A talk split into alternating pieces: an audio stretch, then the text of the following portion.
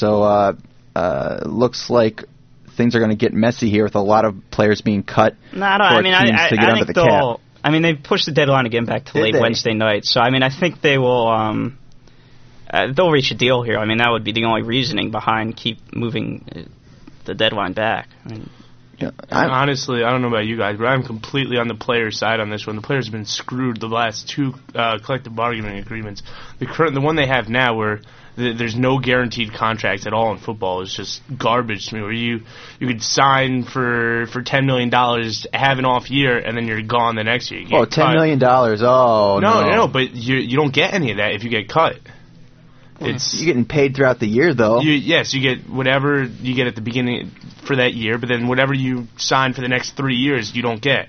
I, I think the players are they still demanding the guaranteed contracts then? no, they backed off it. Because I think Yeah. that was, I mean, if that was a deciding factor, I think that makes sense to give them uh, guaranteed contracts. The NBA has it. Every other sport has. Yeah. So, I, but they did back off that. So, I I, I agree. I think they're going to get a deal done. They keep pushing back this deadline. I think something's going to happen, and they would be foolish to let something happen because you know the NFL is a poster child for collective bargaining.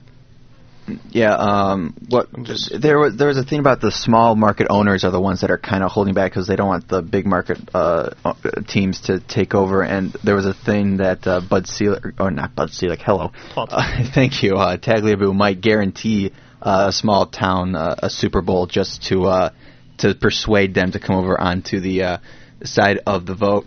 But uh, with that, it's going to wrap things up here on Extra Points. For everybody here in the studio, I am Tony Bolton saying good night and go blue. You are listening to WCBN FM Ann Arbor. The sports department would like to thank you for your continued support of the University of Michigan Student Radio. Moss knocked over Tambellini, winds up and he scores! Just Tambellini lets a laser go from the near side circle, and the Wolverines take a one and nothing lead off the rocket off the stick of Jeff Tambellini.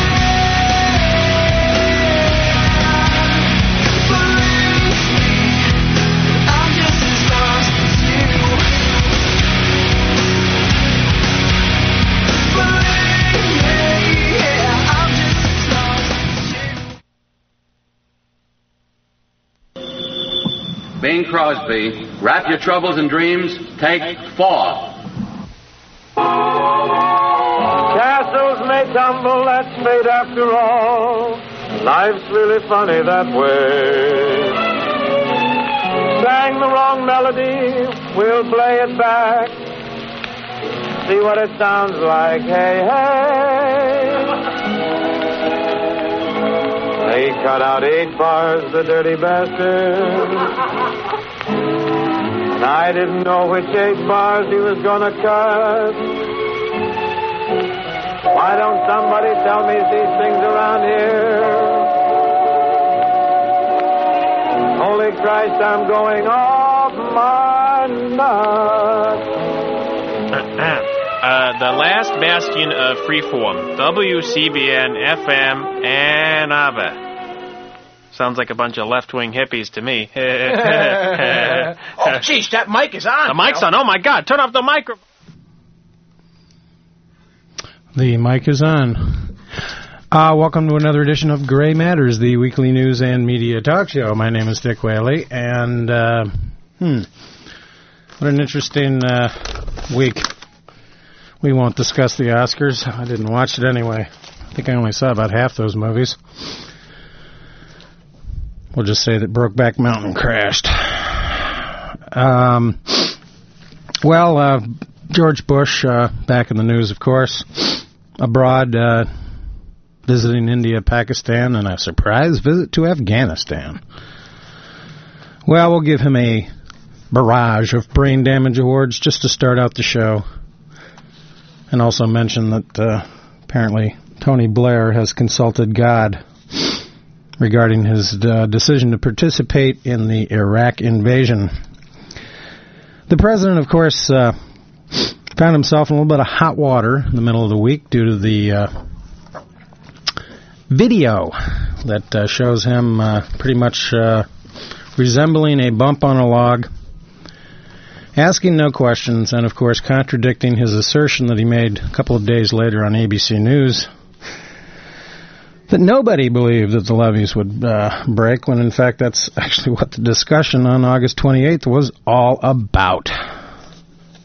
Amazingly, Michael Brown appears to be more competent than we imagined. Uh, however, his uh, fashion uh, obsessions uh, remain uh, totally amusing. Um, it's interesting that this video emerged while Bush was abroad. I suspect that it might have been intentionally leaked, possibly by Michael Brown, because he seems to have been uh, copious uh, in his appearances last week on the various political talk shows defending his perspective. He's now calling for Chertoff to go, and there are many rumblings that that is in fact what may happen next. Bush needs, of course, to find more scapegoats in this whole fiasco. But I think it underscores the reason why the White House refused to cooperate with congressional investigations into the matter. Um, and the video speaks for itself. Bush's various spokesmen, uh, of course, came out and defended the president and claimed uh, pretty much uh, just a typical response is, quote, there's nothing new or insightful on these tapes according to one spokesman. Hardly.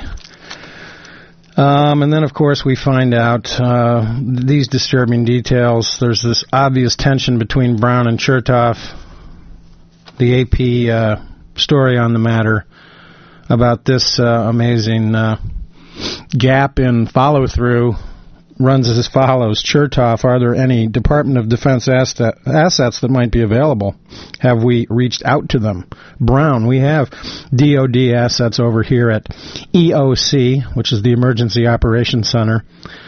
They are fully engaged, and we are having those discussions with them right now. Chertoff, good job.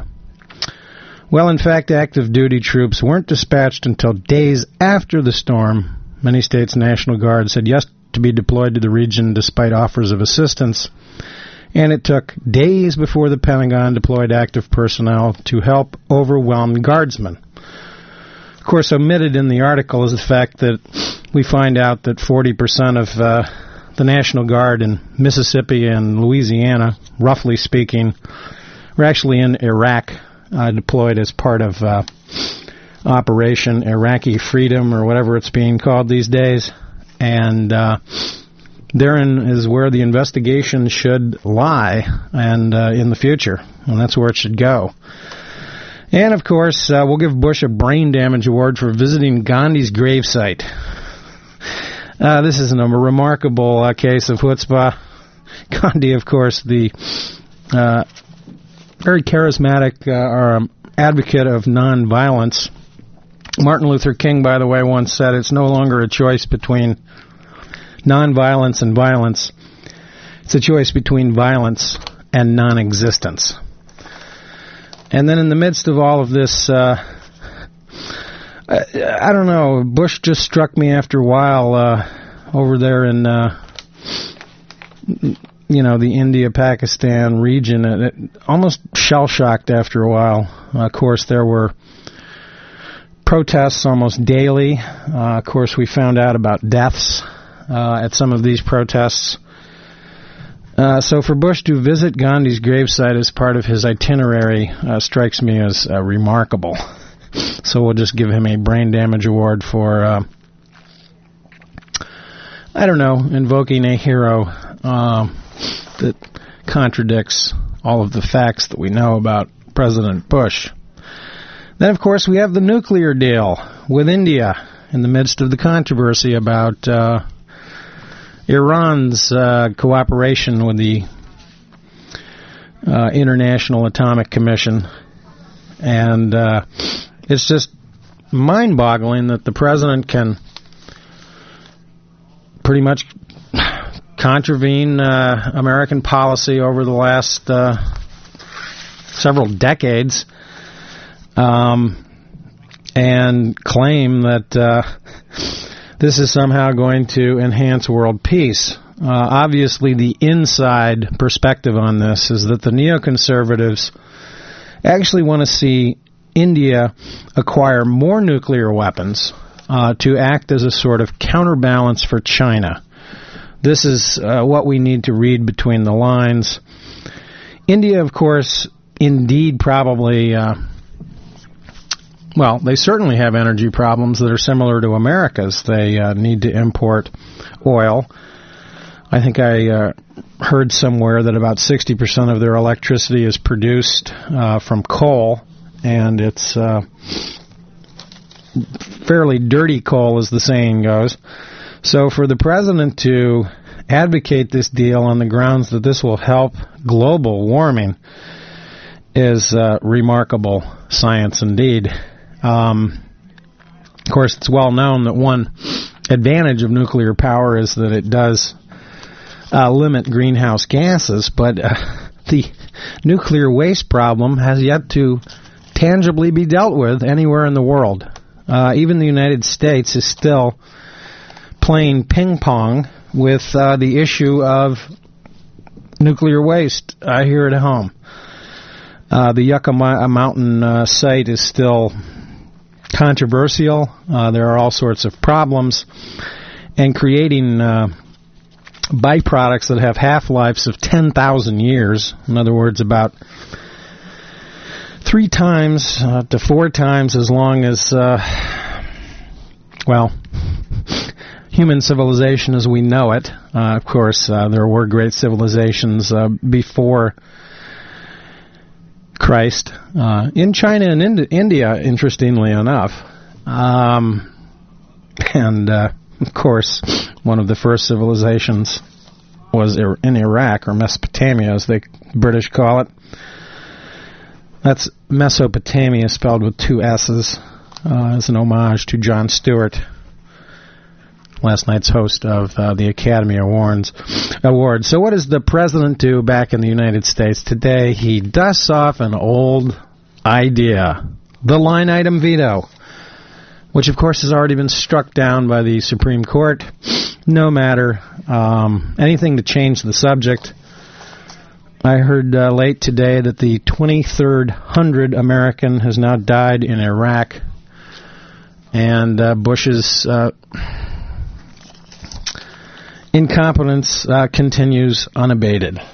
Interestingly, by the way, there was this little item from India uh, in the midst of the president's uh, visit. This didn't receive a lot of uh, international news, but uh, it's a special to the New York Times uh, dated the 28th of February. It says Maoist guerrillas planted a landmine that killed at least 22 people on Tuesday in a remote tribal corner of central India. The Maoist rebels have become increasingly active across central and eastern India in rural districts, heavily populated by indigenous people known here as tribals. The Maoists say that they are fighting on behalf of the landless peasants and the tribals. Their targets are frequently the local police and landowners. Well, this is interesting because, of course, we hear a lot about the Maoist guerrillas in uh, Burma. Um, we always hear about the Maoists that still exist in China. But um, we've heard a lot about the rural protests in China recently, uh, and of course, obviously, a terrorist uh, event like this, a landmine killing 22 people, is is no uh, good development. But I think it underscores the rather ridiculous uh, spin that the president put on this notion that uh, India is somehow going to outsourcing jobs to India is good for America because uh, their thriving middle class can buy our products when the facts are that something like 700 million people in India still live on less than $2 a day. Uh, they're still fighting for existence, subsistence. This is the kind of aid that the United States should be giving India, not uh, nuclear deals uh, in which we're going to enhance apparently not only their nuclear power capability but also their nuclear weapons capability.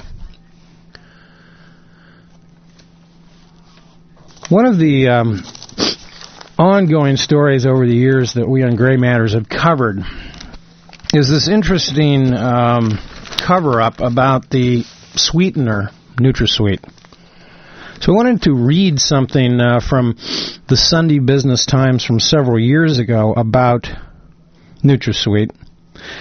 Uh, regarding some uh, science that's actually been uh, conducted on this substance. We have pointed out uh, in the past, usually citing um, sources from the alternative press, about many of the problems with NutraSweet uh, in uh, consumption of products here in America. And we have particularly alerted people of the fact that diet soda that is often stored at warehouses, gas stations, uh, supermarkets, etc., in bad places uh, where it's susceptible to heat.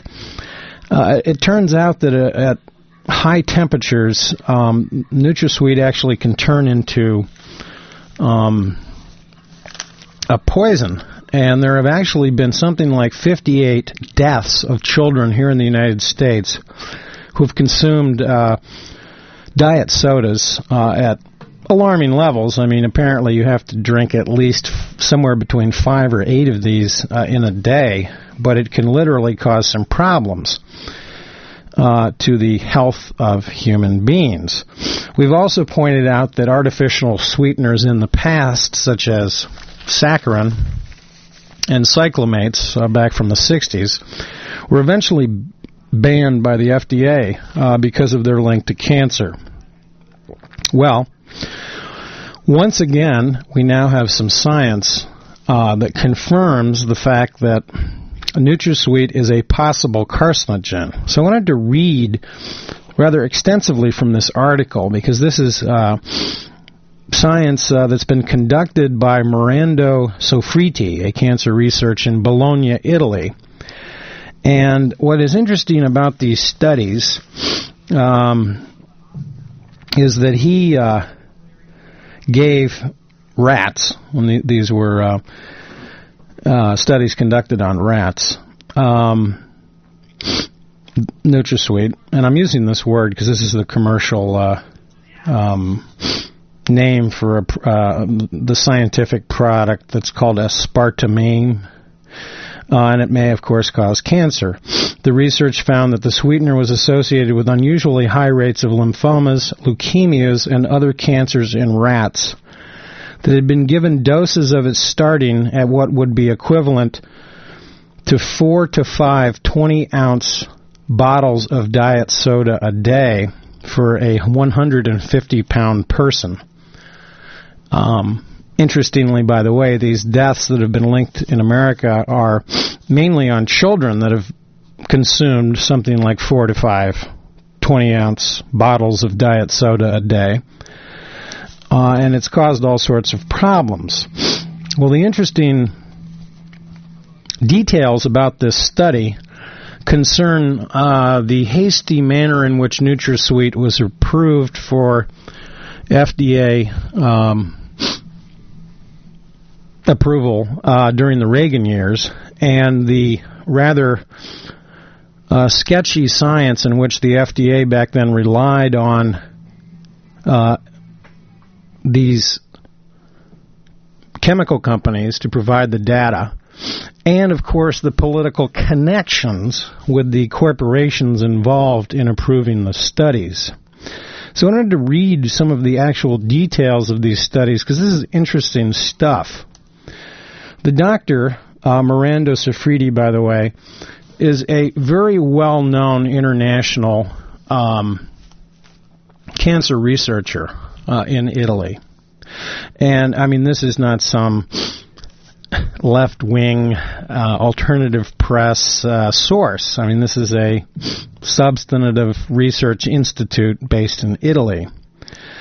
And the article by Melanie Walker Warner, excuse me, Melanie Warner, um, notes that Soffritti has spent 28 years doing research on potential carcinogens and said he was trying to steer of the growing political maelstrom, but he added that he was concerned about the large numbers of people who use NutraSweet, particularly women and pregnant uh, children and pregnant women. If some quote, if something is a carcinogen in animals, he said, then it should not be added to food especially if there are so many people that are going to be consuming it. It, he then goes on to note, and I'll just um, uh, make the observation about these uh, studies because this is what's interesting. It says the um, Ramazzini study was conducted with 1,900 rats as opposed to the 280 to, two, to 688 rodents used in Searle's studies. CD Searle was the American corporation that uh, was able to rush through the approval of Nutri- NutraSweet. Searle, interestingly, by the way, was headed by Donald Rumsfeld from 1977 to 1985. And of course, Donald Rumsfeld, of course, paid a visit to Saddam Hussein during these years as a special emissary for Ronald Reagan uh, to uh, pat Saddam on the back on behalf of the Reagan administrations. Searle was acquired by Monsanto in 1985. Monsanto later spun off Searle's assets into two companies, Merisant, which owns the brands Equal and Canderel, and NutraSweet, which is owned by J.W. Childs Equity Partners, an investment firm in Boston. Now, what's interesting is um, you have a study. The Italy the Italy study has 1,900 rats as opposed to the 280 to 688 rodents used in the Searle study. I don't know how the number can be such a wide margin there. I mean, either 280 were used or 688 were used. Who knows? But what is interesting is the Searle studies. These rats were lived up to three years and were sacrificed after two, which is the human equivalent of age 53. Cancer is a disease of the third part of life, quote unquote, said Dr. Soffritti. You have 75% of the cancer's diagnoses for people who are 55 years and older. So if you truncate experiments at 110 weeks and the rats are supposed to survive until 150 to 160 weeks, it means that you avoid the development of cancer at the very time cancer would start to arise. So it's interesting that not only did Searle use far less rodents in their studies, but they actually apparently killed these rodents uh, before they developed into old age rodents, uh, if you get my picture. So um, this is rather a remarkable fact uh, revealed in this article. Furthermore, what is also interesting, and this gets into the controversy regarding the science about NutraSweet, and I'll quote here from another uh, professor. It says, in an analysis of 166 articles published in medical journals from 1980 to 1985, Dr. Ralph G. Walton, a professor of psychiatry at Northeastern Ohio Colleges of Medicine, found that all 74 studies that were financed by the industry attested to the sweetener safety. Of the 92 independently funded articles, 84 identified adverse health effects quote, whenever you have studies that are not funded by industry, some sort of problem is identified, said Dr. Walton, adding that he has not looked at studies performed since 1985, but, quote, it's far too much for it to be a coincidence, quote unquote. So here you have an example uh, during the uh, Reagan years, the early parts of the Reagan years, that the uh, industry itself was conducting studies that it was then spoon feeding to the FDA, uh, verifying the relative safety of NutraSweet. And of course, as we've already noted, the studies themselves, uh, conducted by C.D. Searle, seem to have f- flunked uh, any objective science tests uh, because far less rodents were used, A. And B, apparently these rodents were sacrificed, quote unquote, at the age of 53 uh, rather than being allowed to live uh, into full adult rodent life uh, span. So this is very interesting. The other thing that you find when you begin to uh, peel away at these layers of corporate, um, well, corporate dishonesty might uh, be appropriate here are the people, uh, the individuals involved in some of the studies. For instance, a 1976 report from an FDA task force, found, uh, for example, found that several studies on NutraSweet and several of the comp- company's pharmaceutical drugs were, quote, poorly conceived, carelessly executed, or inaccurately analyzed or reported. It cited what it called the lack of training by scientists analyzing tissue samples.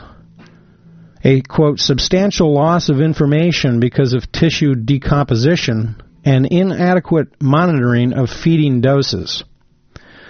By the way, back in 1976, of course, the FDA was not headed by Reagan administration officials. It was actually headed by Ford administration officials.